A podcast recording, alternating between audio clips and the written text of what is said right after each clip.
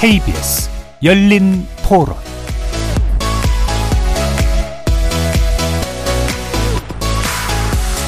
안녕하십니까. KBS 열린 토론 정준희입니다.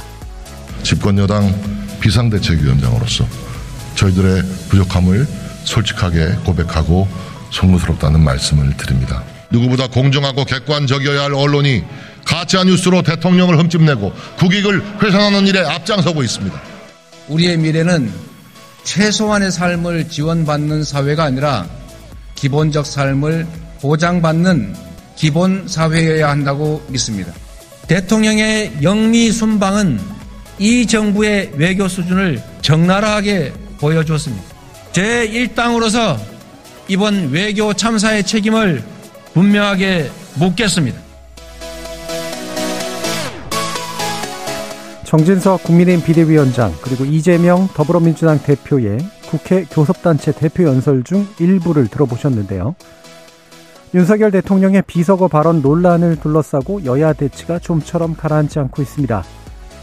국민의힘은 비서거 논란을 해외 순방 자막 조작 사건으로 규정하고 첫 보도를 한 MBC 사장과 기자를 고발하겠다는 입장인 반면 민주당은 당론 발의한 박진 외교부 장관 해임 건의안을 처리하면서 맞서고 있는데요. 오늘 KBS 열린 토론에서는 어제 오늘 이어진 여야 국회 교섭단체 대표 연설 자세히 분석해 보면서 멀고도 험한 여야 협치의 길 가능할지 모색해 보는 시간 갖도록 하겠습니다. KBS 열린 토론 지금부터 시작합니다. 살아 있습니다. 토론이 살아 있습니다. 살아있는 토론, KBS 열린 토론. 토론은 라디오가 진짜입니다. 진짜 토론, KBS 열린 토론.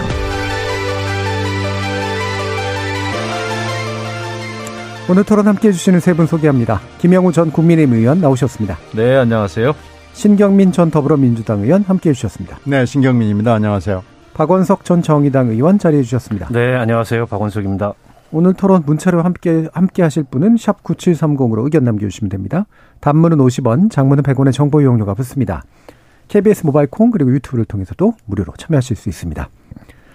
자, 일단 어 2부에서 좀 더 논란이 되는 이슈를 다시 한번 또 다뤄볼 테고요. 일단 1부에서는 교섭단체 대표 연설에 대한 평가를 좀 어, 집중해서 해보려고 하는데요.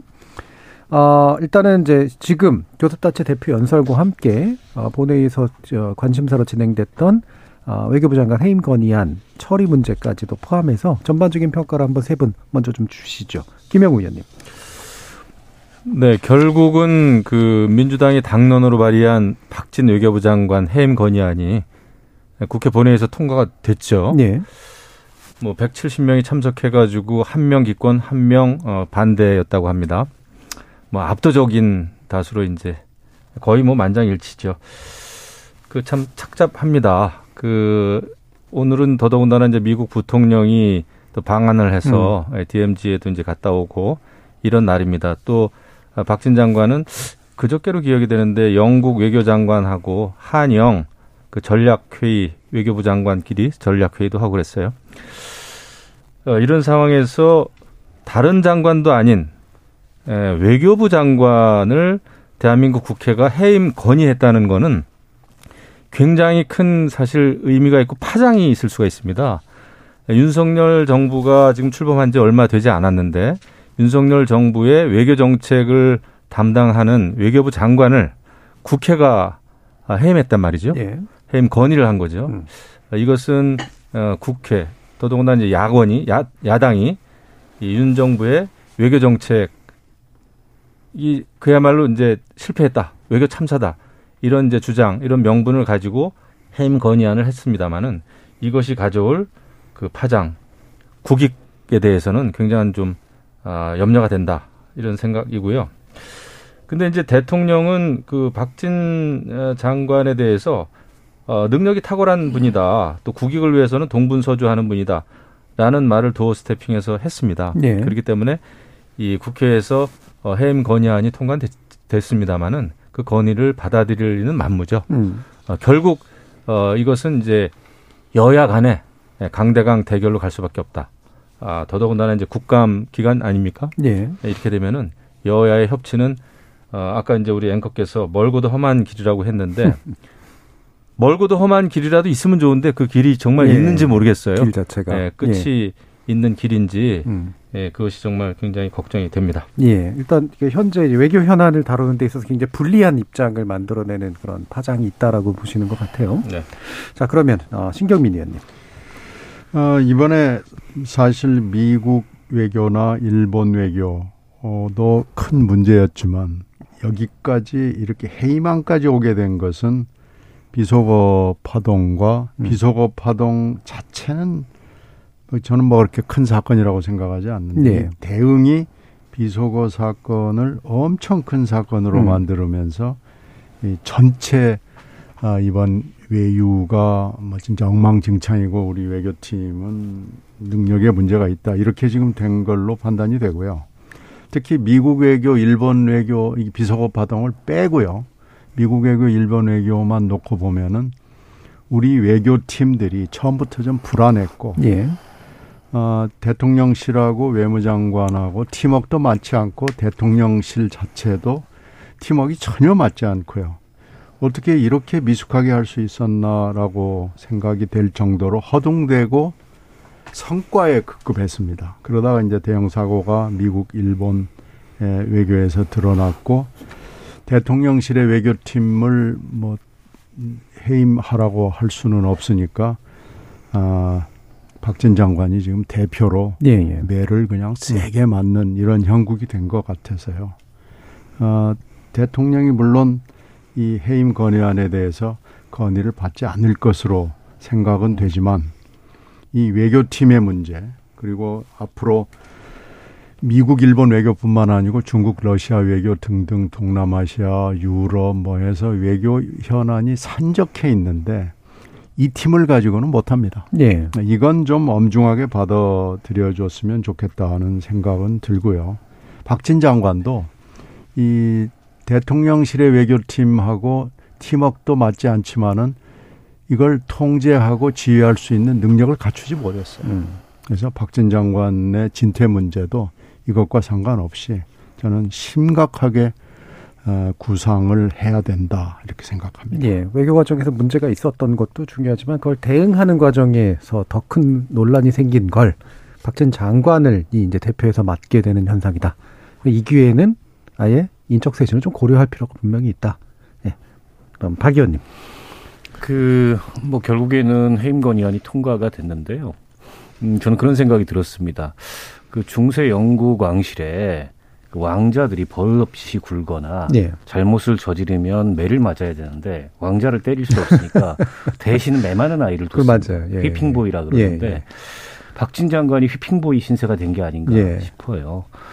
어, 앞서 그 신 의원님도 말씀하셨지만 이번 순방 외교에 여러 가지 문제들이 드러났는데 직접적인 책임은 사실 대통령실의 안보실, 음. 그러니까 안보실장과 또 안보실의 일차장 여기에 있는 것 같습니다. 어, 특히 이제 조문 그 패싱 같은 경우에 사실은 뭐 저는 조문 할 수도 있고 안 할 수도 있다고 생각합니다. 예.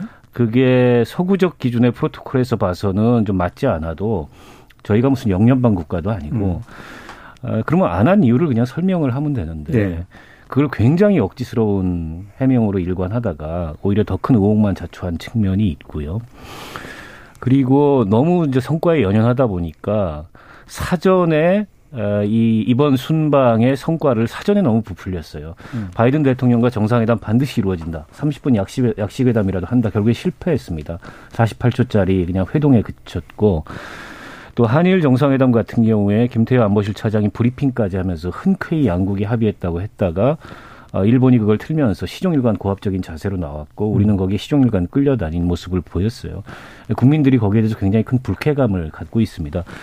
그런데다가 그렇게 해서라도 뭔가 이게 한일 외교의 성과가 즉각적으로 나올 수 있다면 모르겠는데 지금 뭐 일본 내 정세나 여러 가지 상황으로 봤을 때 위안부 합의 문제라든지 강제징용 문제라든지 가시적인 성과가 나오기 어려운 회담이었거든요. 근본적으로. 음.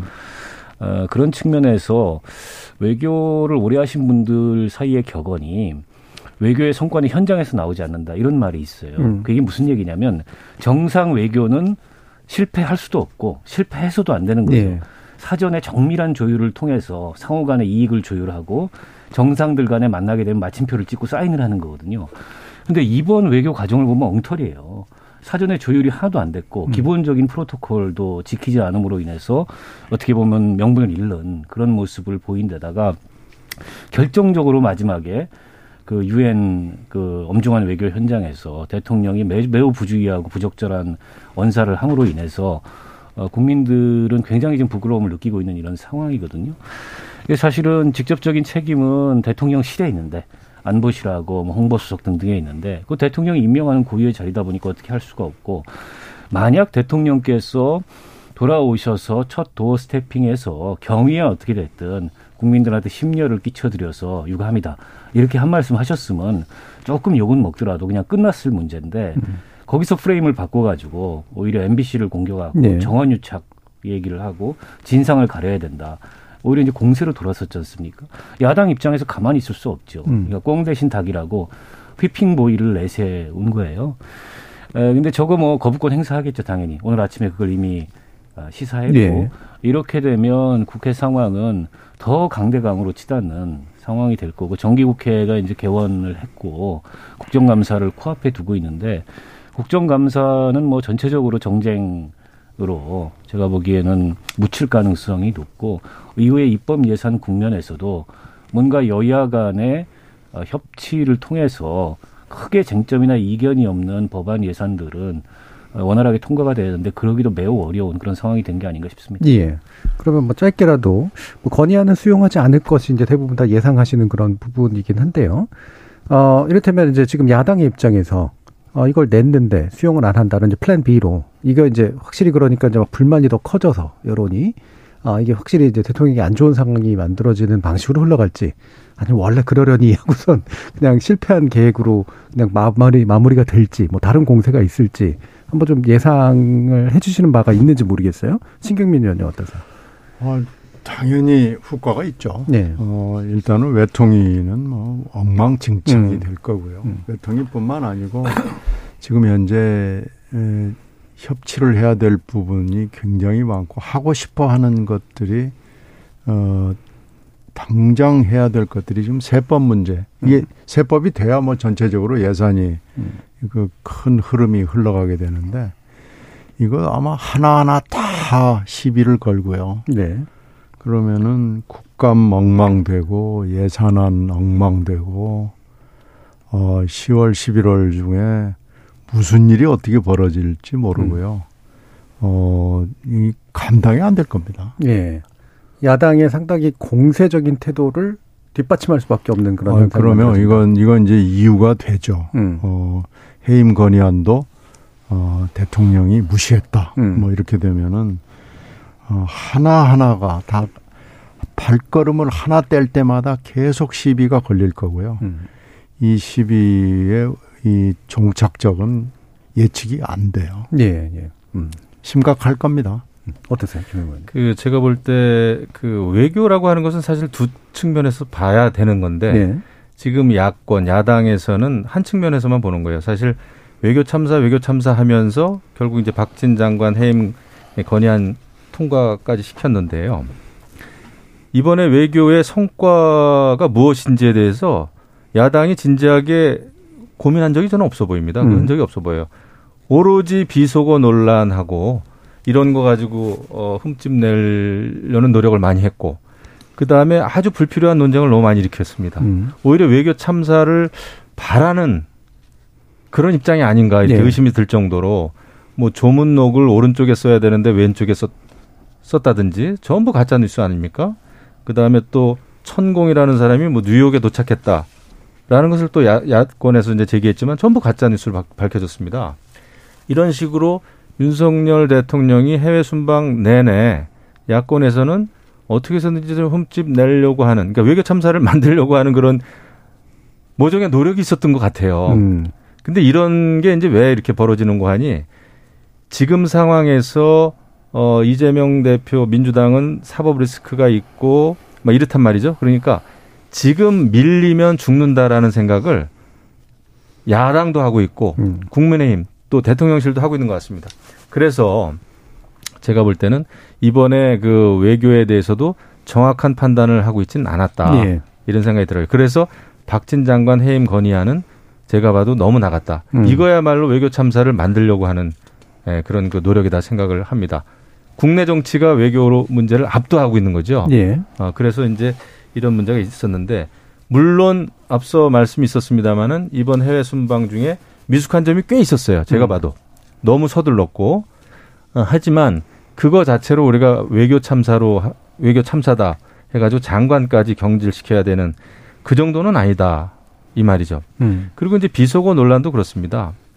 어, 제 개인적인 생각은 이런 사건이 이런 그 일어난 데 대해서는 대통령도 저는 뭐 유감 표명해야 된다고 봅니다. 솔직히 예. 말씀드리면 그래야 제대로 된 그 진상 규명도 되고 그 다음에 민주당과 또 MBC와의 관계 이런 것도 밝혀지는데 훨씬 도움이 될 거예요. 예. 근데 지금 그런 과정이 없이 서로 여기서 밀리면 죽는다라고 하는 하지만은 밀리면 죽는다라고 하는 생각만 가지고 하다 보면 결국은 저는 야당도 그렇고 대통령실이나 국민의힘도 그렇고 민심에서는 솔직히 멀어진다고 봅니다. 예.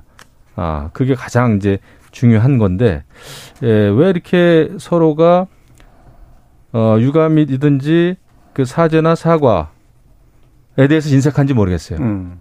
저는 MBC도 마찬가지고, 민주당도 마찬가지입니다. 엠바고 전에 그 엠바고를 원내대표가 깨버리고 말이죠. 음. 이런 것은 저는 대국민 사과를 해야 된다고 보거든요. 근데 그런 게 지금 하나도 없어요. 그래서, 어, 이것은 정말 끝이 어딘지 모를 그런 갈등으로 갈등의 국면으로 이제 계속 빨려 들어가고 있다. 굉장히 좀 어, 걱정이 됩니다. 예. 이게 울고 싶은데 뺨 때려준 격인데 뺨을 안 때렸어더라도 어차피 울 거였다. 이제 이렇게 이제 보시는 것 같아요. 야당의 이제 입장이. 그럼 이제 이게 흔히 이제 이렇게 세임 건의안하고 그다음에 안 받아들여지면은 결국은 더 강한 대치 국면으로 끌고 가면 야당이 한 가지 시나리오는 예를 들면 역풍이 불 수도 있고 또는 그걸 뒷받침하는 여론이 생길 수도 있고 또는 그냥 둘 다 멀어져서 되게 좀 정치 불신 이게 커지는 방향으로 갈 수도 있고 음. 뭐 이런 어, 어, 판단들도 한번 들어봤습니다. 제가 뭐 실현 가능성이 없는 순진한 기대를 말씀드려 보자면 예. 대통령이 허임 허임 건의안을 수용하셨으면 좋겠어요. 음. 그렇게 국면 전환을 했으면 어, 좋겠어요. 그게 국면 전환의 방법이다. 물론 외교부 장관을 희생시키는 예. 정부로서는 굉장히 부담스러운 어, 그런 조치이긴 하지만 여러 가지로 지금 상황에 뭔가 국면 전환을 위해서 음. 대통령께서 직접 나서서 사과할 용기가 없다면 뭐 파라나라도 내줘야 되는 거 아니겠습니까? 음. 과거에 해임 건의안 사례를 보면요. 해임 건의안에 대한 대통령이 거부권이 없던 시절에는 어쩔 수 없었고 거부권이 생긴 이후에 세 차례 해임 건의안이 국회에서 통과가 됐는데 김대중 노무현 정부 때 각각 한 차례씩 수용을 했습니다. 자진 사퇴 형식으로. 근데 박근혜 정권 때는 김재수 농림부 장관 해임 건의안을 대통령이 거부권을 아, 행사했죠. 김대중 노무현 정부 때는 왜 수용을 했겠습니까? 예. 어, 사실은 어쨌든 국회에서 그때만 하더라도 다수당이었기 때문에 음. 이 보수 정당이 그 다수당의 의사를 존중하고 그리고 어쨌든 원만한 국회 운영, 원만한 국정 운영을 위해서 한 거 아니겠어요? 왜 억울한 사정이 없었겠어요? 음. 그래서 저는 제가 순진한 기대라고 전제했습니다만 안 그럴 것 같- 같아서 그런 예. 말씀을 드린 거고 그렇게 해서 국면 전환을 하면 좋겠다. 그럴 아, 가능성 이런 말씀 아니 뭐 저도 가능성 없다고 봅니다. 예. 이런 말씀 우선 전제로 드리고요. 그러니까 이 과정에 이 국면에 여러 행위자들이 등장을 하잖아요. 대통령이 있고 예. 대통령실이 있고 여당이 있고 야당이 있고 언론이 있습니다. 어 근데 얼마간의 책임이 서로 있겠죠. 뭐 전적으로 누구의 책임이다 이렇게 얘기하지는 않겠습니다. 음. 그런데 국민들이 이 책임의 크기를 동일하게 보느냐 음. 그게 중요한 거예요. 네. 근데 마치 대통령실은 이거는 정원 유착이다. 음. 야당이 어, 대통령 외교에 대해서 지나치게 정치적 공세를 해가지고 오히려 국익에 손해를 끼치고 있다 이렇게 비난을 하면 국민들이 그 책임의 크기를 동일하게 볼 거라고 착각을 하고 있는 것 예, 같아요. 예. 절대 그렇지 않습니다. 음. 국민들은 책임의 크기를 대통령한테 가장 무겁게 보고 있고 그리고 대통령실 여당 이런 순서로 보는 거죠. 음. 여론조사상으로도 그게 확인이 되지 않습니까? 여당이 왜 여당이고 정부가 왜 저당, 정부고 대통령이 왜 음. 대통령이겠어요. 그건 국정 운영에 무한 책임을 갖고 있기 때문에 그런 거거든요. 야당이 저렇게 나오면 우리도 똑같이 해야지. 음. 그렇게 해 가지고 어떻게 국정 운영을 합니까? 근데 지금은 한술 더 떠요. 대통령도 대통령실도 여당도 음. 이거 가지고 MBC 항의 방문 가고 MBC 사장부터 편성에 관련된 사람들 다 고발하고 이럴 일입니까? 공안 정국으로 가자는 거나 뭐가 다름 아니에요. 예. 대통령이 유엔에서 자유를 그렇게 부르짖었는데 그 자유의 가장 핵심적인 구성 요소가 표현의 자유고 언론의 자유입니다. 토머스 제퍼슨이 얘기했잖아요. 이 신문 없는 정부를 택하느니 정부 없는 신문을 택하겠다. 그건 전 세계 모든 국가들이 민주주의 국가들이 공통적으로 가지고 있는 상식이고 보편적 가치입니다. 근데 이걸 가지고 정원유착 프레임으로 저렇게 언론을 향해서 공세를 세우면서 자유를 얘기한다는 거는 표리부동해도 너무 표리부동한 예. 거예요. 음. 저는 그렇게 생각합니다. 알겠습니다. 자, 이 부분 MBC 문제나 이제 이런 지금 현재 벌- 벌어지는 갈등, 그러니까 박원석 의원께서 이게 동일한 책임으로 지금 만들려고 하고 있다라는 부분에 대한 평가는 뒤에서 2부에서 좀 더 구체적으로 좀 다뤄보면 좋을 것 같고요. 어, 약간 아쉽지만 바로 또 대표 연설에 대한 평가로 좀 이어지면 좋겠는데, 어, 비상대책위원장 정진석 어, 대책위원장의 연설이 오늘 있었고, 어제 이제 아, 원래 일당이기 때문에 이재명 대표의 또 연설이 있었습니다. 전반적인 평가를 좀 먼저 좀 해주세요. 네, 심, 신 의원님. 어, 이재명 대표는 뭐 그나마 국정에 관련된 얘기를 몇 개 했어요. 네. 개헌 얘기도 하고 뭐 동의를 하는 분 안 하는 분 갈라지겠지만 기본 사회라는 얘기도 좀 하고 어, 몇 가지 뭐 근사한 얘기를 좀 했죠. 음.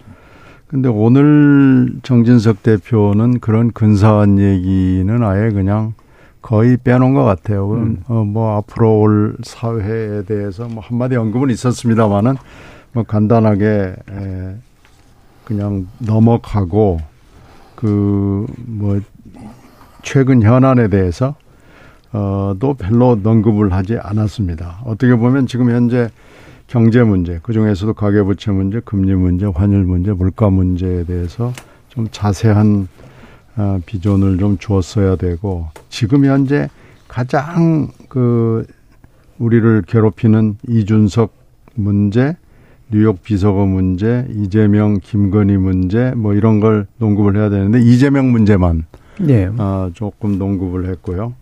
그러니까 현안에 대해서도 뭐 별로 그렇게 음. 시원한 얘기를 못 해주면서 모두 발언은 어, 반성한다 음. 여당으로서 뭐 부족함을 에, 국민들한테 줬다는 거 반성한다 그러는데 그 반성을 별로 그렇게 구체적으로 음. 농구하지 못했다는 점에서는 좀 실망스러운 음, 대표 연설이었다라고 생각을 합니다. 예. 근데 다짐 여나 야나 어, 자기들 하고 싶은 얘기를 쭉 했고요. 그 두 대표의 에, 대표 연설을 통해서 본 국민들이 받는 인상은 아, 앞으로 어, 험난하겠구나. 그리고 지금 해임 건의안 문제가 어, 어제 오늘 이미 예정이 돼 있었고 예. 이게 어떻게 흘러갈 거라라는 게 대충 짐작이 돼 있었기 때문에 또 앞으로 대통령과 대통령실이 어떻게 반응할 거라는 거 보였기 때문에 어제 오늘 그리고 해임 견학까지 이렇게 뭉뚱그려서 이틀을 보면 어 정말 어렵겠구나. 어 이 올해 하여튼 가을 겨울은 참 스산하게 지낼 수밖에 없겠구나라는 것을 보여준 어, 이틀이었다고 생각합니다. 예. 박원석 의원 먼저?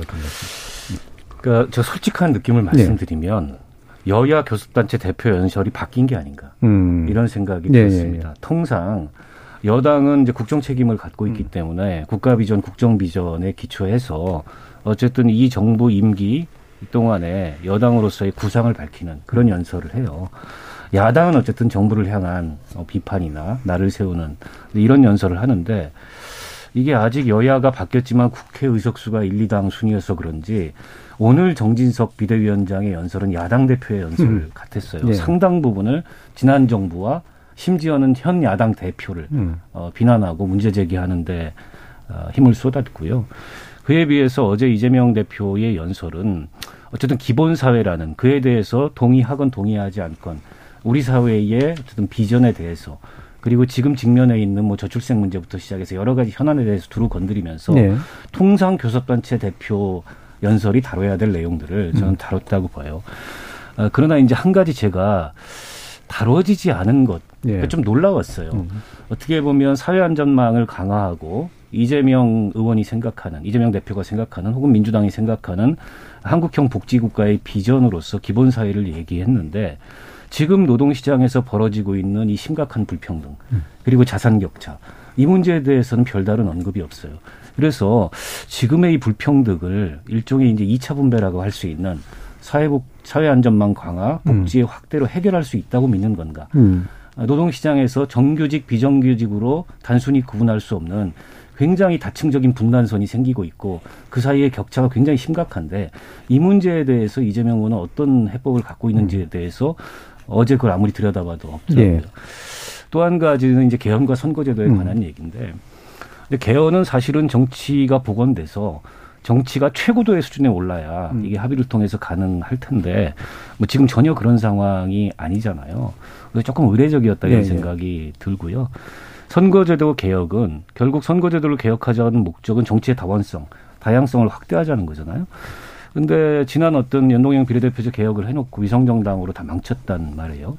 그러면 앞으로 있을 선거제도 개혁의 논의는 음. 저는, 다- 저는 정치의 다양성이나 다원성을 확대한다는 목표를 두되 조금 더 열, 조금 더 확장된 그런 음. 논의로 갔으면 좋겠어요. 과연 어, 지금 연동형 비례대표제 이게 정치적 이해관계로 보면 어, 지난 총선에 재판이 될 가능성이 높아요. 음. 왜냐하면 보수 정당에서는 연동형의 캡을 해제하고 네.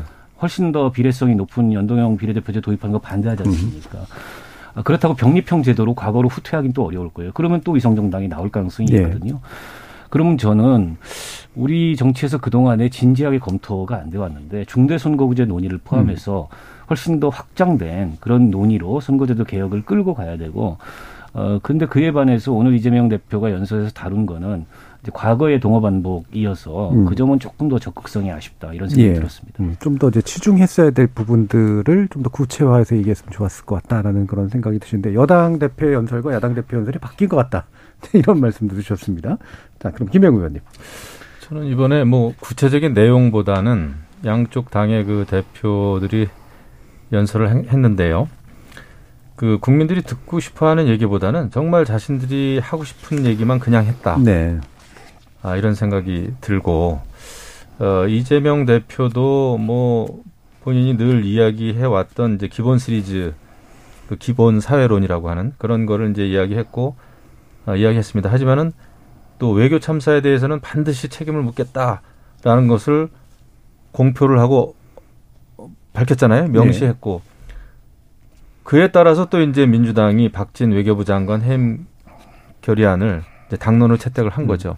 그래서 이제 일사불란하게 이렇게 움직인 건데 예, 결국은 어 야당은 여당에 대한 그 파상 공세 예, 고삐를 조인 것이고 그다음에 예, 국민의힘의 경우에도 어, 정진석 비대위원장이 예, 앞부분에서는 이제 부족한 점에 대해서 음. 어좀 사죄하는 네. 송구스럽다는 음. 표현을 했습니다마는 예, 전체적인 내용에 있어서는 보다 철저한 그 성찰은 없었던 것 같아요. 음. 음, 거의 이제 야당에 대한 공격인데 예, 결국은 그 여당이든 야당이든 제가 볼 때는 이제 어, 양비론 비슷하게 빠지는 것, 겁니다만은 잘못이 있잖아요. 지금 야당은 두 번의 큰 선거에서 패배를 했는데 그게 왜 패배했는지에 대한 성찰이 한 문장도 없었습니다. 음. 예, 그리고 그냥 개헌하자, 어, 사, 사, 어, 4년 중임제 하자. 4년 중임, 중임제는 8년 단임제라고 생각하는 사람들도 많이 있거든요. 예. 그래서 이 개헌의 내용도 과연 민주당이 얼만큼 고민한 결과, 토론한 결과 이게 나온 것이냐. 음. 그게 아니라는 생각이 들고 그냥 어, 이재명 그 당 대표의 생각인가 보다. 이렇게밖에 받아들일 수가 없는 음. 음, 그런 입장이란 말이죠. 예. 그 중요한 개헌 문제를 뭐 제가 보더라도 저, 저는 사실 양당제의 폐해 그에 따른 선거제도를 통한 그 다원 다당제 이런 게 좋다고 생각한단 말이죠. 예. 이런 식으로 하지만 뭐 지금 구체적인 그 내용에 대해서는 얘기할 필요는 없을 것 같아요. 그리고 국민의힘도 마찬가지입니다. 지금 여러 이제 대통령의 뭐 비서관 논란 이런 것 때문에 이제 국민의힘도 굉장히 격앙돼 있죠. 더더군다나 지난 그 MB 정부 시절에 광우병 파동 때 그 또 MBC의 그 역할 그런 게 있지 않습니까? 네. 아, 광우병 그 뭐 이렇게 주저앉는 소가 마치 광우병 걸린 소로 이렇게 둔갑이 돼가지고 그런 게 막 방송이 되고 했기 때문에 그런 거를 지금 국민의힘은 굉장히 그 트라우마가 있- 저는 있다고 봅니다. 음. 그래서 이번에 윤석열 대통령의 해외 순방 때 나타났 일어났던 일들에 대한 보도에 대해서 굉장히 지금 아, 민감해 있는 거죠. 예. 어, 저는 이게 이제 배경에 좀 깔려 있다고 보고 하지만 여기서 여든 야든 어, 스스로 좀 자성하고 성찰하는 내용은 거의 눈을 씻고 봐도 찾아보기가 힘들어요. 음. 어, 그렇기 때문에 아 지금 이런 상황이라면 뭐 협치는 정말 어렵겠, 구나 협치가 어려워지면 국정 운영이 사실 안 되는 거거든요. 예. 이게 정말 문제입니다. 음. 아, 여기서 이것을 이제 정치적으로 어떻게 풀 것인지 음. 그것은 여전히 숙제로 남았다 이런 예. 생각을 합니다. 그러니까 전반적으로 이제 각자가 하고 싶은 말, 듣기, 그러니까 들, 들리는 어떤 말보다는 이제 하고 싶은 말 위주로 했기 때문에 결과적으로는 협상의 여지가 있는 제안들이 이제 안 보인다고도 지금 해석이 가능한데요. 개헌과 예를 들면 민생 협의체 이런 식의 것들이 지금 교환이 가능한 형태인가 어떻게 보세요, 신경미 의원님? 뭐 중진 협의체도 제안을 했고 뭐 제안은 몇 개 있었죠. 음. 그리고 그 사이에도 대통령실이 뭐 몇 가지 제안을 하고 뭐 협의체를 만들자 그랬는데 그게 예전에도 시도는 했습니다마는 한 번도 작동을 해본 적이 없었고요. 네. 어 그리고 국회 안에서도 여야의 중진 협의체 뭐 이거 말은 그럴 듯한데 이게 그 정상적인 그런 그 논의 기구도 잘 안 되거든요. 음. 가령 뭐 여, 여야의 원내대표 여기도 잘 안 되고 각 상임위원회도 보면은 간사회동 내지는 뭐 위원장과 뭐 이런 같이 하는 것도 잘 안 되거든요. 그래서 지금 정상적인 법에 규정돼 있는 그런 회의체 협의체도 작동이 안 되는데 이런 협의체 뭐 해보자 그리고 개헌을 가지고 특위를 한번 만들어 보자 하는 얘기는 단골 메뉴입니다. 네. 한 번도 작동되는 걸 본 적이 없고 만드는 데까지는 많이 봤어요. 만들어 놓고 안 모이거나 모인다고 하더라도 그냥 차수 변경만 하고 뭐 세워라 내워라 하다가 그냥 끝나버리고 하는 거기 때문에 전혀 그 의미를 두기는 어렵죠. 뭐 이번에도 그런 걸 겁니다. 음. 거기서 저희들이 기대할 수 있을 만한 아, 이번에는 뭐가 좀 될까? 뭐 이런 정도의 싹을 어, 엿볼 수 없었습니다. 예. 어, 그럼 뭐 이제 제안이 일부는 존재했지만 사실 이제 교환 가능하거나 협의 가능한 그 또는 실효성이 있는 제안은 사실상 잘 안 보이는 상태. 박원석 의원도 비슷한 견해신가요? 그렇죠. 오늘 뭐 정진석 비대위원장이 민생협의체 구성도 제안을 하셨고 본인을 패싱하고 음. 어, 대통령과 야당 대표 간에 그 영수회담을 해도 좋다. 음. 아, 이렇게 이제 협치의 의지를 밝혔는데 음. 이게 한 연설문 안에서 굉장히 모순돼요. 네. 야당을 굉장히 비난해 놓고 민생협의체 하자. 또 어, 여야 영수회담 하자. 게다가 대통령께서 지금 대한민국 국회를 향해서 대통령실의 공식 해명에 따르면 그리고 구체적으로 민주당을 향해서 이 XX들 이런 표현을 하신 거 아니에요. 음. 그에 대해서 형식적 유감조차 밝히지 않은 상황에서 한편으로는 뭐 민생협의체 또 여야 영수회담 하는 거 일종의 명분 쌓기 아니냐. 네. 어, 저는 그렇게 보고 진정성이 담긴 제안이라고 좀 보기 어렵다 이렇게 생각합니다. 그리고 그 개헌 특위 같은 경우에는 저는 가동이 안 되더라도 만들었으면 좋겠어요. 왜냐하면 현실성 측면에서는 개헌 가능성이 특히 이재명 대표가 제안한 2024년 총선과 더불어 음. 하는 거는 쉽지 않아 보여요. 음. 어쨌든 대통령이나 여당 입장에서 국정 성과도 만들고 해야 되는데 개헌은 블랙홀이기 때문에 던지는 순간 국정 나머지 과제들은 다 뒷순이거든요. 네. 그런 선택을 할 리가 만무하고 여야가 이렇게 뭐 얼굴만 마주되면 으르렁대는데 그런 최고 수준의 협치가 가능하겠습니까? 그럼에도 불구하고 당위의 측면에서 이른바 87년 체제라고 하는 것의 한계가 너무도 뚜렷하게 노정됐기 때문에 일단 특위를 만들어서 어, 되든 안 되든 논의를 해보고 음. 가능한 것부터라도 한번 심도 있는 토론에 들어갔으면 좋겠다. 음. 그러니까 국회에서 공식적으로 개헌 특위 만들어 가지고 논의해 본 적이 있나요? 저는 없는 것 같습니다. 문재인 대통령이 개헌안을 만들어서 던졌고 어, 그거 뭐 국회에서 그냥 무시되다시피 했던 게 근래에 우리가 개헌과 관련돼서 조금 진전된 유일한 장면이었는데 어 21대 국회에서 안 되더라도 또 이건 뭐 국회의장의 정치력 이전 상당히 필요하다고 음. 보고요.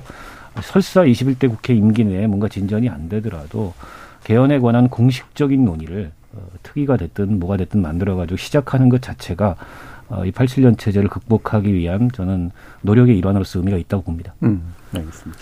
간단, 간단하게. 네, 제가 볼 때는 음, 뭐그 민생 협의체나 중진 협의체 이것은 잘 안 될 거고요. 음. 국회에서 사실 가장 제대로 잘 운영이 돼야 되는 거는 상임입니다. 예, 원내 교섭단체 간의 또 협의고요.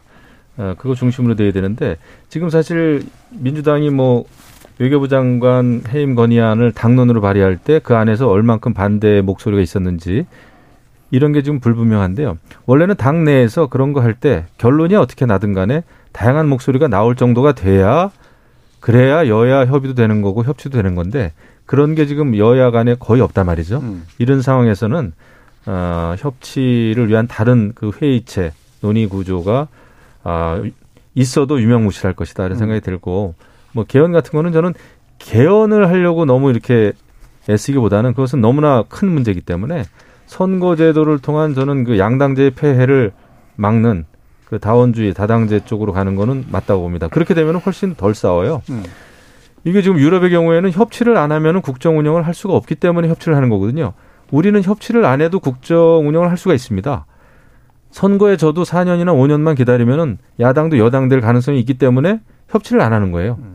여당이 또 정부가 어 국정 운영을 잘 못 해주길 바라는 거죠 서로. 음. 그래서 이 협치라고 하는 것은 협치가 아니면은 어, 정치가 안 되는 그런 구조 속에서 협치가 가능한 것이기 때문에 저는 그게 다당제의 답이 있다 생각합니다. 그것은 개헌 없이도 할 수가 있거든요. 예. 예 그 선거구제를 바, 꾸면 음. 근데 예, 그거를 지금 안 하고 개헌부터 시작하겠다고 하는 것은 아무것도 하지 말자라는 얘기하고 저는 좀 비슷하게 들립니다. 예. 알겠습니다. 자, 일부에서 지금 어, 여야 대표 연설에 관련된 평가들을 일단 좀 해봤고요. 이어지는 2부에서 또 이제 MBC 둘러싼 논쟁이라든가 지금 이제 대통령실의 대응 방식에 대한 평가도 한번 해보도록 하겠습니다. 지금까지 들어온 청취자들의 의견 한번 확인해보고 가죠. 정희진 문자 캐스터. 네, 지금까지 여러분이 보내주신 문자들 소개합니다. 김성수님. 대통령이 스스로 대통령실에 책임을 물었으면 해임 결의안이 처리되는 일은 없었을 겁니다. 대통령이 실패를 인정하고 직접 시정할 기회가 있었는데 이걸 안 하니 야당이 나서서 할 수밖에요. 1521님. 현 정부와 여당은 무능하기 때문에 기대를 안 합니다. 그러나 더욱 화가 나는 건 야당인 민주당이 말로는 민생을 역설하면서 오로지 정쟁만 일삼고 있다는 겁니다. 참 무책임한 야당입니다 해주셨고요. 1557님. 대통령 해외 순방 과정 내내 보여진 여러 장면들이 국민의 눈높이에 비해 한참 부족해 보였습니다. 응원의 박수를 칠 수가 없네요. 1027님. 비속어 논란, 윤석열 대통령의 인격과 수준이 그대로 드러났다고 보여집니다. 의회와 의원들에게 이 땡땡 저 땡땡 하는데 일반 국민들은 어떻게 부를지 정말 부끄럽습니다. 유튜브 청취자 마고16님. 야당이 박진 외교부 장관 해임 건의안 일종의 출구 전략으로 삼으면 안 될까요? 정부 여당이 이를 수용해서 논란을 잠재우고 빨리 민생에 신경을 써주었으면 합니다. 김선호님. 자막 조작, 진실 규명 중요해 보입니다. 선전 선동, 흑색 선전하는 세력들 이번 기회에 절대 용서하면 안 됩니다. 신동선님, 대통령이 나라의 안정을 위해 애써야지 온 나라를 갈등과 대립으로 몰고 가니 걱정스럽습니다라고 보내주셨네요. 네, KBS 열린 토론 이 시간은 영상으로도 생중계하고 있습니다. 유튜브에 들어가셔서 KBS 일라디오 또는 KBS 열린 토론을 검색하시면 지금 바로 토론하는 모습 보실 수 있습니다.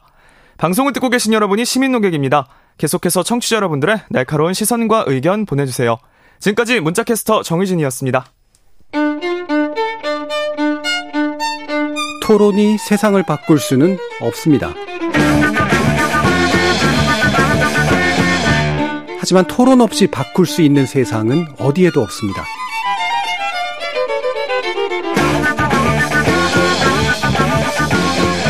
세상의 선한 변화를 갈망하는 당신. 정답이 아니라 질문의 힘을 믿는 당신. 우리 KBS 열린 토론에서 만납시다.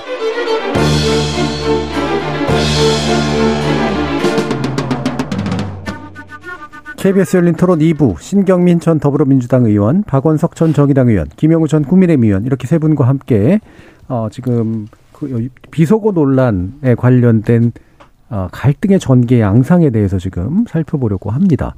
자, 국민의힘 측은 MBC가 보도를 한 것이 문제였다라고 보고 있고요. 해외 순방 자막 조작 사건으로까지 규정해서 진상규명 TF를 만들었습니다. 그리고 규탄 시위까지 했죠. 대검 고발까지 지어지고 있는데 자, 이 부분 신 의원님 먼저 좀 평가해 주시죠. 먼저 팩트가 잘 정리가 안 돼가지고 막 혼재돼서 돌아다니는 것몇 가지를 좀 예. 정리를 하는 것이 맞을 거예요. 그러니까 23일 목요일 상황을 우리 시간대로 정리를 해보면은요. 7시, 아침 7시 30분에 비디오 송출이 완료가 됐습니다. 음. 이건 방송용 파일로 어, 전송이 된 겁니다. 그래서 12개 방송사에 다 퍼져나간 거예요. 예. 그러니까 이미 비디오는 통제 불능의 상황으로 이미 들어갔고요. 8시 무렵에 에, 그윤 대통령실의 대외협력실 사람들이 와서 이 비디오를 보고 좀 봐달라라고 얘기를 하면서 이제 기자들이 다 알게 되고 그것을 계속 들어본 거죠. 네. 그러면서 이 자막이 지금 각 방송이 보도가 된뭐 거의 대동소이하죠. 어, MBC는 가로를 열고 닫고 미국이라는 어, 표현을 썼고 나머지 언론사는 그냥 뭐 그런 괄호 열고 닫고가 없이 그냥 나간 건데요.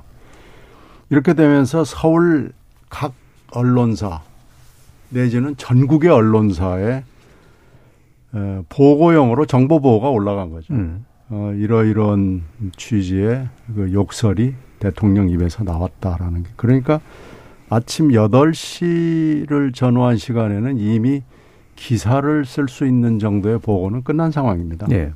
그런데 비디오 엠바고가 아마 9시쯤 풀렸을 거예요. 음. 비디오 엠바고는 이 처리를 하기 위해서 엠바고가 있는 거지 그렇게 의미 있는 엠바고는 사실 네. 아닙니다. 그런데 10시가 좀 넘어서 MBC가 유튜브에 어, 괄호 열고 닫고 미국이란 어, 얘기가 들어간 방송이 나가면서 이제 뭐 다 나가기 시작한 거죠. 네.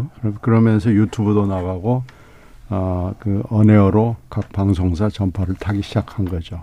그러니까 그리고 이 방송용 비디오 파일은 바로 어, 일반용 비디오로 전환이 되지 않습니다. 전환 작업을 거쳐야 됩니다. 음. 그러니까 이 전환 작업을 누가 했는지는 사실은 지금 조사나 수사를 해봐야 아는 거고 아무도 모릅니다. 그 반디캄이라는 그 파일로 전환을 해서 이게 이제 어, 단톡방을 통해서 확 퍼져나간 게 9시 전후에서 나간 것 같아요. 네. 그러니까 이렇게 따져보면 이제 MBC가 잘못한 것은 괄호 열고 닫고 미국이라고 쓴 거 하나는 잘못했습니다. 네. 그러나 누가 이 반디캄이라는 어, 일반 파일로 만들어서 자막 처리를 자막 처리는 요새 굉장히 쉽거든요. 음. 했는지는 사실 아무도 모르고요. 그리고 이, 이 비디오와 상관없이 이 말로 그러니까 글로 어, 이렇대더라라고 하는 것은 이미 8시를 좀 넘은 시간에 전국 전 세계에 다 퍼져나간 거예요. 음. 그러니까 만약에 뭐 이렇게 가정을 해볼 수 있습니다. 9시 반 회의에서 박홍근 원내대표가 얘기를 안 했다고 그래서 그러면은 몰랐나? 그렇지 않습니다. 네. 시간 문제일 뿐이지 누구나 다 그 내용을 알 수 있고 비디오를 시간 차일 뿐이지 볼 수 있는 겁니다. 이걸 지금 MBC가 동맹을 훼손했고 정원 유착을 했다고 뒤집어 씌워서 프레임을 전환한 건데 이게 사실은 어처구니 없는 거고요. 음. 수사를 하려면 이제 12개 방송사를 어 전부 다 압수수색을 하고 컴퓨터를 다 압수수색을 해서 이것을 어떻게 해서 비디오가 유출이 됐는지를 해야 되거든요. 그리고 수사를 해서 가령 뭐 김신지 이신지는 모르지만 만든 사람을 찾았다고 해도요. 그 사람을 뭐 엄청나게 처벌할 수 있는 것도 아니에요. 네. 없는 얘기를 만드는 게 아니거든요. 음. 윤 대통령이 발언을 할 내용을 자막을 해가지고 해서 단톡방에 올린 거거든요. 그러면 단톡방에 올린 사람이 복수일 수도 있고요. 한 사람일 수도 있고요. 모릅니다, 이거 현재. 음. 근데 이걸 MBC가 동맹을 훼손했고 정원 유착을 했다. 뭐 이렇게 해가지고 좀 뒤집어 씌워서 막 난리를 치는데 이건요 수사를 하는 것도 쉽지 않을 겁니다. 그리고 수사를 해서 결론을 낸다고 하더라도 이 사람을 지금 정보통신법이나 형법상의 명예훼손이나 업무방해로 처벌을 하겠다고 그러는데요. 이 처벌하기 쉽지 않습니다. 네. 음. 혹시 민사소송이 가능할지 모르겠어요. 네. 근데 아마 굉장히 많은 인력들이 많은 시간을 들여서 수사를 해야 될지도 모르겠어요. 그래서 결론이 날지도 모르겠고요.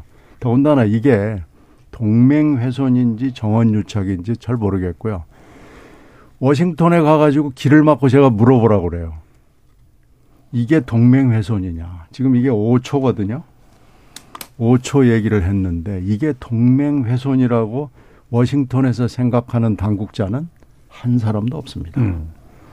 그러니까 어떻게 보면 그냥 웃고 지나갈 얘기예요. 아, 윤, 윤 대통령이 뭐 행사장 나가면서 뭐 XX라고 얘기를 했대. 그리고 바이든이 뭐 X 한다고 얘기했대. 끝입니다. 그냥 죄송하게 됐다. 유감이다. 이러면 반나절도 안 갈 일이에요. 그날 23일이니까 23일 그날 끝날 일을 지금 일, 만 일주일이 넘도록 우리만 이렇게 난리를 치고 있는 겁니다. 예. 김영우 의원님. 저는 좀 다른 각도에서 말씀을 좀 드리겠습니다. 우리 또 신경민 의원님이 MBC 출신이시라 신정에 대해서 말씀하시기 좀 어려운 측면도 있으리라 예, 예상은 되는데요. 그 MBC도 잘못을 했습니다. 왜냐하면은 취재 윤리라는 게 있습니다. 윤리 강령이라는 게 있어요. 그리고 외교 현장에서 벌어진 일인데다가 대통령의 아주 지극히 사적인 발언인데 이것에 대해서 확인을 하지 않고 더더군다나 자막을 없는 자막을 넣은 거 아닙니까? 미국이라는 건 완전히. 그, 그 다음에 그 다른 말도 저는 분명하게 들리진 않더라고요. 저는 사실 이번, 이번에 정말 사람의 그 오감이라는 게 믿을 수가 없구나. 자막을 적어 놓으니까 그 자막처럼 들리더라고요. 네. 처음에는 바이든이라고 들렸다가 또 대통령실 그 설명대로 이게 에, 대한민국 국회고 음. 날리면으로 쓰니까 또 날리면으로 들리더라고요. 네. 그래서 이렇게 불분명할 때는 그것을 더더, 더군다나 외, 외교 현장에서 벌어진 일, 더더군다나 대통령의 그 사적이긴 합니다만은 그 발언을 자막을 넣어가지고 어, 보도를 한다는 거는 저는 굉장한 잘못이다 생각합니다. 더더군다나 미국에 또 그 MBC가 이메일까지 보냈다는 거 아닙니까? 미국의 백악관 또 국무부에 이러이러한 윤석열 대통령 그 언급에 대해서 입장이 뭐냐 말이죠. 이런 걸 물어봤다는 거 아닙니까? 그 정도 되면은 저는 국익 훼손이다 생각을 합니다. 확인을 했어야 되고 그 팩트 체크가 됐어야 되죠. 예. 대통령실하고. 그래서 이번에 좀 그 MBC가 그것은 굉장히 이 취재와 보도 윤리를 어겼다라는 생각이 들고 민주당도 마찬가지입니다. 엠바고라고 하는 것은 그냥 단순한 저는 어떤 시간상의 약속이라 생각하지 않습니다. 엠바고라는 게 지켜지지 않으면은요. 사실 취재 현장에서는 엠바고가 굉장히 중요합니다. 그게 되지 않으면은 그 완전히 그 취재와 보도에 있어서 질서가 무너지죠. 더더군다나 요즘에는 워낙 많은 언론사들이 취재 현장에서 취재를 하고 있기 때문에 예, 그것은 지켜져야 되는 것이다 생각을 하고요.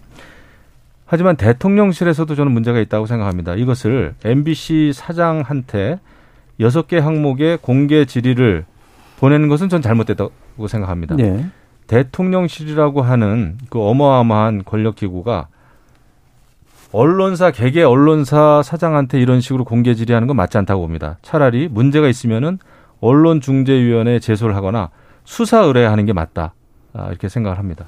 음. 근데 그 점에 있어서는 어, 대통령실도 조금 그 방향을 잘못 잡았다. 물론 이번에는 이제 국민의힘에서 MBC에 대해서 그 검찰 수사 의뢰를 했더라고요.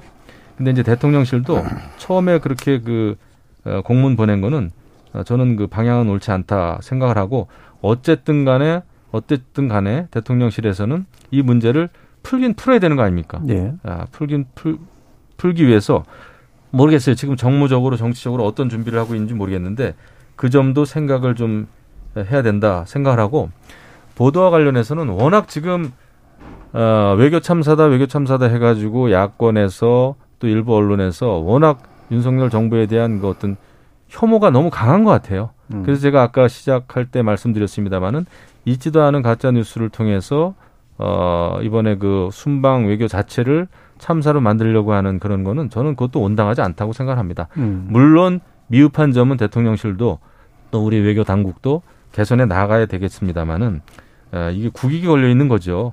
동맹이라고 하는 것도 무슨 뭐 큰 어떤 사건 때문에 동맹이 흐트러지는 것이 아니라 이러이러 이런 것들이 이 가랑비에 옷 젖는다고 쌓이면은 이것도 저는 굉장히 국익 또는 동맹에 에, 좋지 않은 영향을 준다 이렇게 생각을 합니다. 예. 일단 뭐 세부의 의견을 다 들어봐야 되니까 네, 박원석 의원까지 말씀 주시죠. 그 저는 대통령실이나 여당의 대응이 총체적으로 앞 앞뒤가 맞지 않는 네. 그런 모순된 얘기와 모순된 대응을 너무 많이 하고 있다고 생각을 음. 하는데 그러니까 국익을 위험하게 만들고 동맹을 위기에 빠뜨렸다 얘기하지만 또 한편으로는 동맹에 아무런 이상이 없다. 음. 미국 쪽에서 아무 이거 문제 삼지 않는다. 그러면은 동맹을 위험에 빠뜨린 게 아니고 국익에 문제가 없는 거잖아요.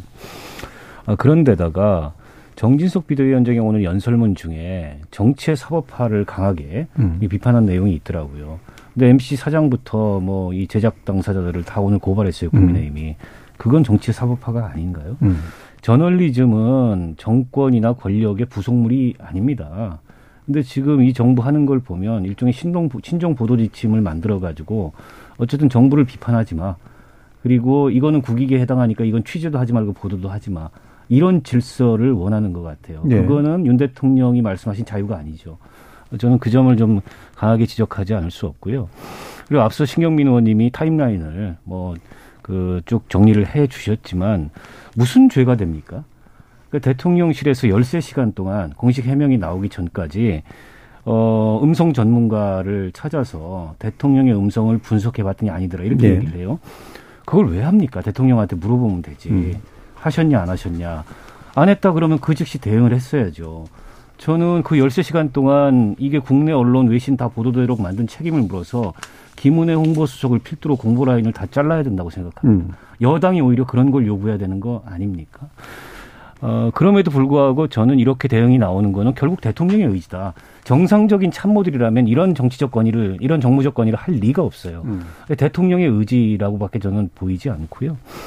앞으로 이걸 어떻게 풀라고 일어나 싶습니다. 지금 모든 언론 현업단체들이 어, 항의하는 그런 네. 입장문을 냈어요. 조금만 더 가잖아요. 이제 국제 언론 단체들이 낼 겁니다. 음. 그러면 국내외 언론들하고 싸울 겁니까 정권은? 언론과 싸워서 지금까지 흥한 정권이 있나요? 저는 대통령실에서 그 음성 전문가를 동원해서 13시간 어, 사이에 그걸 분석해서 아니다라는 결론을 내렸다는 보도를 보고 나서 전형적으로 검찰이 증거를 정리하고 증거를 만드는 방식이라는 이제 그런 생각이 들어요. 봐 문제 없지. 자 이제부터 법대로 하자. 이렇게 나오는 게 아닌가. 그래서 MBC 다 고발하고 대통령실은 안 했지만 여당을 동원해서 고발하고 어 그 이제 수사로 전환해서 수사 들어가겠죠. 압수수색하고 이런 익숙한 풍경이. 어 근데 국정 운영이나 통치가 이게 수사권 가지고 검찰권 가지고 되냔 말이에요. 저는 수사권이나 검찰권을 통해서 통치를 하려는 것 자체가 새로운 권위주의고 이게 공안 통치라고 생각해요. 권위주의가 다른 게 아닙니다. 비판자, 이견을 가진 자와 공존하지 않는 게 권위주의입니다. 윤 대통령이 만약에 이런 리더십이라면은 앞으로 국정 5년은 저는 기대할 게 전혀 없고 대한민국 국민들이 경험하고 대한민국 국민들이 체득한 민주주의의 수준은 그런 류의 권위주의나 공안 통치에 갇히지 않는다라는 점을 분명히 말씀드리고 싶어요. 예. 자, 이게 세 분 이야기를 좀 들어봤는데 지금 이게 굉장히 다른 방향으로 지금 사태가 좀 흘러가고 있는데 사실 대통령실은 애초에 처음 얘기 나왔을 때 보도자제 요청을 했거든요. 그러니까 혹시라도 동맹이나 국익이 훼손될 우려도가 있는 발언이 섞여 있으니 어뭐 기본적으로 좀 이렇게 좀 잘 판단해 달라 그랬는데 개별 언론사에서 알아서 판단을 해서 이제 나간 거란 말이에요. 그 애초에 대통령실은 왜 그런 식의 대응을 했을까? 근데요, 음, 그 보도 자제 요청은 예전에도 있었던 관례입니다. 예. 어, 더더군다나 외교 무대나 더더군다나 정상회담 이런 때 어, 이것이 보도가 되면은 상당히 좋지 않겠다. 더더군다나 이제 에, 물론 이제 취재 기자가 취재를 한 내용 또 사실 팩트로 판명이 난 것을 기사화하는 것은 보도 자제 요청은 할 수 있지만은 그거를 막을 권리는 누구에도 없는 거죠. 예. 근데 이번 사태는 그런 거하고는 좀 다릅니다. 팩트와 관련된 문제예요. 잘못된 게 나간 거죠. 불분명한 게 나간 것이고 그거에 대해서 또 보도 자제 요청을 또 한 것이고요. 근데 그럼에도 불구하고 이제 나갔고 그다음에 또 보도가 나가기 전에 또 민주당은 그것을 원내 에, 대표가 또 공표를 했고 그래서 일련의 여러 가지 그 사안들이 좀 저는 꼬였다 생각을 합니다. 음. 이런 그 비속어 논란 자체가 없었으면 더 좋았겠지만 에, 과거에도 이런 그 자제 요청을 했거든요. 저 같은 경우에도 어, 국방위원장 할 때 엄청나게 많은 그 미국의 사령관들 만나고 미국의 그 군사위원장들 만나서 이야기를 합니다. 그런 거 저는 그 보도라든지 이런 데 있어서도 굉장히 조심을 했고 또 이야기를 안 합니다. 왜냐? 아, 국익을 위해서죠. 사람이 알고 있으면은 이야기하고 싶어지는 그 심리가 좀 있거든요. 하지만 저는 절대 그런 거 이야기해서는 안 된다라는 생각을 하고 있어요. 국익 때문에 그렇습니다. 물론 표현의 자유, 취재의 자유는 있습니다. 하지만 그거 자체가 팩트와 관계됐을 때는 꼭 확인을 해야 된다. 저는 그거는 지켜줘야 될 마지노선이다 이렇게 생각합니다. 이건 이건 그런 차원의 문제는 아니고요. 그 이제 7시 30분에 비디오 송출이 다 끝나서 12개 사에 다 들어간 거 예. 아니겠어요? 그 상황에서 어, 대통령실에 대외협력실이 와서 봐달라고 그런 것은 빼달라는 거죠. 네. 근데 이게 무슨 동맹을 훼손하고 한미 관계에 심대한 타격을 준다라는 그 논리인 거죠. 네. 근데 이제 그것은 그러면은 서울 각사에서 알아서 판단을 하든지 뭐 그럴 사안이지 이게 진짜로 뭐 동맹을 완전히 망가뜨리고 뭐 엄청난 거냐. 이제 그건 더군다나 뉴욕의 프레스 센터에 있는 기자들이 결정할 수 있는 일은 아니다. 이렇게 결론이 난 거고 음. 그때 아마 수없이 많이 들었을 거예요. 이게 뭔 소리지, 뭔 소리지 그럼 들었는데 대충 이렇게 그 가로를 제외하고 이 얘기는 대충 대부분의 기자들이 이렇게 얘기한 것 같다라고 뭐 거의 얘기를 이제 예. 합의까지는 아니지만 뭐 대충 얘기가 된 거죠. 그렇게 해서 정보 보호가 됐고 다만 MBC가 괄호 열고 미국이라고 쓴 건 그건 과잉 친절을 했는데 이제 각인 효과, 편중 효과를 낸 건 그건 그건 MBC가 실수한 거고요. 왜 윤 대통령한테 그럼 사실을 확인하지 않았느냐라고 얘기를 하는데 그러면은 그것은 대외협력실에 나와 있었던 그 홍보 수석실의 사람이 해줘야 될 일이죠. 네. 그리고 어 백악관에 이제 기자가 문의했다고 얘기를 하는데 백악관에 문의를 한 워싱턴 특파원 기자는 이게 아무리 봐도 아무것도 아닌 것 같은데 하는 느낌을 가지고 백악관이나 국무부에서는 어떤 생각을 가지고 있느냐라고 물어본 취재 활동의 일원인데 이게 무슨 나라의 뭐 국가 이익을 팔아먹은 것처럼 지금 프레임을 덮어 씌운 겁니다. 그러니까 그것도 뭐 아무것도 아니에요. 그리고 비디오 엠바고를 깼다고 그러는데 비디오 엠바고라는 것은 7시 반에 송출이 완료된 시점으로부터 어, 대충 나가는 시점을 맞추기 위해서 편의적으로 언론사들끼리 정하는 거거든요. 음. 되게 이게 이제 9시쯤으로 돼 있습니다. 그래서 이 비디오 엠바고 전에 무슨 일이 반디캠으로 일반 파일을 만들어서 했는지는 이건 진짜 아무도 모르는 거죠. 음. 뭐 MBC 직원이 했는지 어, 이 여기에 참여를 한 다른 사 직원이 했는지 이건 아무것도 모르는데 지금 이 상황에서 MBC가 했을 걸 이렇게 가지고 그걸 확신으로 해서 정원 유착이다. 그리고 어 박홍근 의원한테 얘기했을 걸이라고 그러는데 이미 그때는 단톡방에 어 이 얘기 이런 얘기를 했다는 그 팩트와 음. 그리고 일부는 한 9시 반 무렵에는 그 자막이 붙여진 비디오까지 단톡방에 돌아다녔다고 그래요. 맨 최초에 나간 단톡방 이름까지도 나오니까요. 그러니까 이건 조사해 보면 나옵니다. 그런데 이거 MBC가 했을 걸이라는 선입견을 가지고 지금 달려드는데 2009년도에 광우병 사태의 그 잔상을 가지고 지금 MBC를 이번에 때려잡자 뭐 이러는 거밖에 안 되는데요. 이렇게 가서 수사를 들어가 가, 가겠죠. 들어간다고 치고 그리고 이제 수사 들어 굉장히 수사가 쉽지 않을 겁니다. 그리고 이제 수사 끝나고 나서 기소를 할까 해야 되잖아요. 기소 단계에서 굉장히 어려울 거예요. 왜 그러냐면 광우병 사태 때 무죄로 나온 것들이 굉장히 많은 판례가 확립이 돼 있거든요. 그래서 우리가 아마 기소도 쉬, 쉬운 일은 아닐 겁니다. 음. 그러니까 지금 지금 하고 있는 일들이 벌어지고 있는 일들이 상식을 벗어나 있는 거고요. 그리고 어, 대통령실이나 여당이 무망한 일을 하고 있는 겁니다. 그러니까 이렇게 상식과 원칙과 그리고 지금 자유를 부르짖는 정권이 해서는 안 되는 일을 하는 것은 정말 이거 아무것도 아닌 일을 엄청난 일로 만들어 놓은 아주 특출한 재간을 가지고 있는 거예요. 음. 그러니까 이제 제가 한 가지만 말씀드리면은 그 이 비속어가 비속어 논란이 국익이라든지 한미 동맹에 에, 그런 그 해를 끼치지 않을 만큼 어, 심각한 것이 아니다라는 이제 좀 말씀도 좀 잠깐 해 주셨지만은 맞습니다. 그런데 이제 결국은 이것을 민주당이 엄청나게 사실 활용을 했잖아요. 대통령의 비속어 막말 때문에 대통령 해외 순방의 모든 목적과 취지가 취지를 덮어버렸다. 막 이런 식으로 얘기를 하면서 외교 참사다. 이런 결론까지 냈단 말이죠. 그래서 저는 그 민주당에도 책임이 있다는 겁니다. 왜냐하면은 이거를 사실 불분명한 그런 대통령의 사적인 언급을 가지고 이 정도로 야권에서 키우지 않았더라면 또 언론에서도 키우지 않았더라면은 전혀 뭐 그 동맹에 문제가 될 리가 없는 거죠. 하지만 이것을 워낙 크게 문제 삼았고 외교 참사다. 그리고 이제 민주당의 그 최고 지도부 회의에서도 이것을 굉장히 키우지 않았습니까? 그러면서 저는 외교 참사가 정말 되어가고 있구나라고 생각이 듭니다. 그것 때문에 CNN 등 미국의 여러 그 뉴스 채널에서도 이것을 방송을 다 했고요. 물론 지금 해리스 부통령이 와서 뭐 이런 사안에 대해서 언급도 없고 아, 한미 동맹은 굳건하다라는 발언을 하고는 있습니다만은 이걸 다 알겠죠.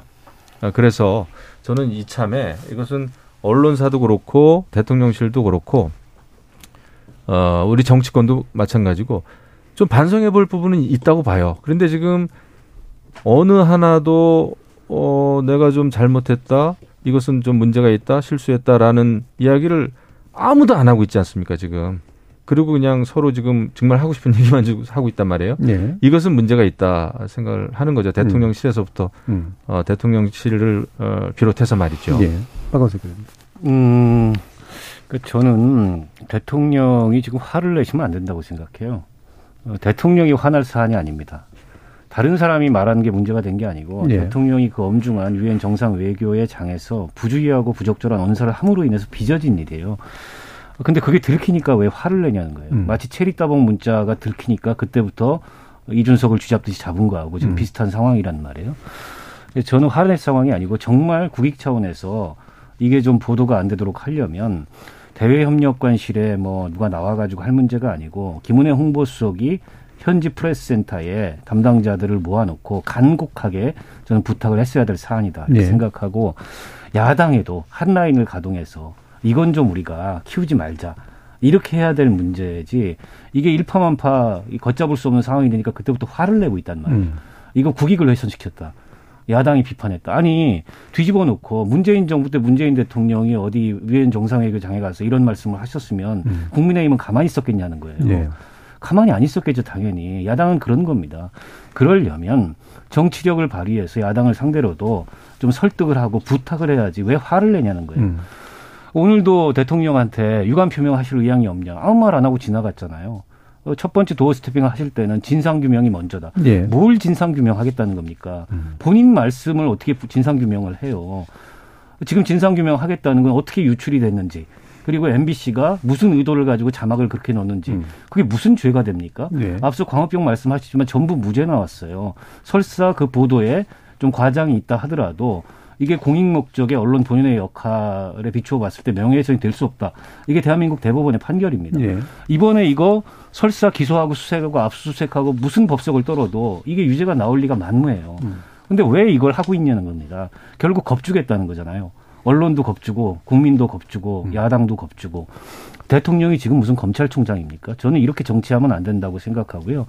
특히 지도자의 이 잘못된 정념 그리고 거기에 대한 집착 어, 저는 이건 민주주의를 망치는 지름길이라고 생각해요. 예. 윤석열 대통령이 점점 저는 그런 모습으로 보이고 있어서 음. 너무 걱정스럽습니다. 알겠습니다. 자, 이번 시간이 많이 남지 않아서 이거 가지고 또더더 많이 얘기를 하면 좀 안 될 것 같고요. 마지막 한 1분 정도씩 자, 이게 여론이 어떻게 반응할 것인가의 문제도 얘기를 해 주셨으면 좋겠어요. 물론 야당이 키워서 여론이 안 좋아졌다 이렇게 볼 수도 있을 테고 언론이 키워서 안 좋아졌다 이렇게 볼 수도 있는데 어쨌든 여론은 국정 지지율의 관점에서 봤을 때 그렇게 좋은 것 같지는 않습니다. 그리고 관련된 여론 조사를 보면은 좀 냉소적인 분위기예요. 아, 과연 어떤 반전들이 가능하라고 보시는지. 아니, 이게. 지금 우리말이기 때문에 5초 정도 되거든요. 예. 이걸 그 조금 시사에 관심 있는 사람들은 아무리 못해도 몇십 번 들었습니다. 그리고 요즘에 강호 강호의 그 고수들이 음소거를 해가지고 또 막 올려놓고 좀 클리어 버전이 있거든요. 들어보면은 그냥 자막 나온 게 대충 봤고요. 이걸 처음에 가령 MBC가 가로 열고 미국을 썼다 그러면은 아, 대통령실에서 대응하면 되고요. 윤한테 사실을 확인해야 된다 그러면은 윤 대통령한테 물어봐가지고 대응 문제로 하면 되고요. 그리고 저는 꼭 얘기하고 싶은 게 외신 대응은 좀 문제 이번에 정말 문제가 있었던 것 같아요. 이게 지금 외신이 대충 보면 아, 윤 대통령이 F word를 썼다 그러는데 이건 쌍욕을 했다는 얘기거든요. 예. 그리고 어 바이든 대통령을 insult 했다 그러는데 insult도 아니거든요. 예. 모욕은 아닙니다. 그래서 대충 어뭐 영어로 얘기하면 fella나 bastard나 음. chick 정도의 그 그런 가벼운 그런 정도로 얘기를 했고 그 바이든 대통령한테는 아이 좀 체면이 깎였다 그러니까 damn face 정도로 가는 것이 맞죠. 그래서 이 번역을 하는 과정에서 대통령실이 전혀 역할을 하지 못했습니다. 네. 이것도 좀 문제고요. 국내적으로 대통령이 문제라고 그러면은 대통령의 측근들 참모들이 말렸어야 되고요. 특히 홍보수석실은 어, 언론이나 뭐 야당이나 또 그 정무수석실하고 같이 해서 여러 가지 좀 과정, 설득 작업, 설명 뭐 이런 걸 했으면 이렇게 갈 일이 아니고 반나절이면 끝났을 일을 지금 일주일 내내 이거 가지고 난리치고 국제적으로 이 연말 외교에 심각한 타격을 주게 됐습니다. 예. 약간 길게 하죠. 30초씩만 하셔야겠습니다. 굉장히 불리하네요. 이재명 대표가 검찰 소환 당하니까 김건희 특별법을 당론으로 발의했습니다. 음. 이번에는 또 외교 참사다 해가지고 박진 외교부 장관 해임 건의안을 당론으로 발의했고 결국은 또 본회의장에서 통과를 시켰어요. 이 정도 되면은 뭐 야당도 사실은 여당 정부와 여당에 협조할 의사가 전혀 없는 거다 음. 그런 판단이 들고 또 대통령실이나 국민의힘 입장에서 봤을 때도 어 이번 그 외교 성과도 물론 있었겠습니다만은 그 과정에서 드러난 문제가 분명히 있습니다. 음. 또 비속어 논란이 되고 있지 않습니까? 비속어를 안 썼다고는 합니다만은 네. 그 논란이 되고 있는데 이거에 대한 책임이 분명히 있어요. 그러면은 그거에 대한 유감을 표명하면서 어, 문제를 풀어가는 것이 필요하다. 예. 물론 법적인 책임을 물어야 될 때는 물어야 될 겁니다. 예. 왜냐하면 워낙 언론이 어떤 특정 사안을 보도하면은 정권이 휘청거리지 않습니까? 예, 예. 그럼 국정 운영도 안 되고 그래서 그런 것은 뭐 법적인 문제는 법적인 문제대로 풀되 정치가 할 수 있는 최대한의 정치를 음. 저는 해 가면서 그것도 해야 효과가 있는 거지. 예. 그거 없이 법으로만 따지겠다? 어, 저는 그거는 음. 아무것도 안 된다고 생각해요. 예, 박원석 의원님. 저는 지금이라도 결자 해지 차원에서 대통령께서 진솔하게 음. 유감 표명하고 사과하고 이 국면을 끝내야 된다 생각합니다. 그게 솔직하고 지도자다운 태도고요. 국민들은 솔직하지 않는 지도자의 면모를 금방 저는 간파하고 그걸 극도로 싫어하신다고 생각해요. 근데 윤석열 대통령 어떻게 보면 이 민주정치 과정에 계시던 분이 아니고 검찰 하다가 국회 저 대통령이 되셨는데 대한민국 민주정치를 그렇게 우습게 보시면 안 되고 대한민국이라는 시스템 음. 또 국민들의 수준 그렇게 우습게 보시면 안 됩니다. 검찰권 가지고 겁준다고 겁먹을 국민들이 아니에요. 네, 알겠습니다. 자, 오늘 열린 토론은 이 정도로 이제 마무리할까 하는데요. 오늘 함께 해주신 세 분, 박원석 의원, 김영 의원, 신경민 의원, 세 분 모두 수고하셨습니다. 감사합니다. 고맙습니다. 네, 고맙습니다. 참여해주신 시민 농객 여러분 감사합니다. 지금까지 KBS 열린 토론 정준이었습니다.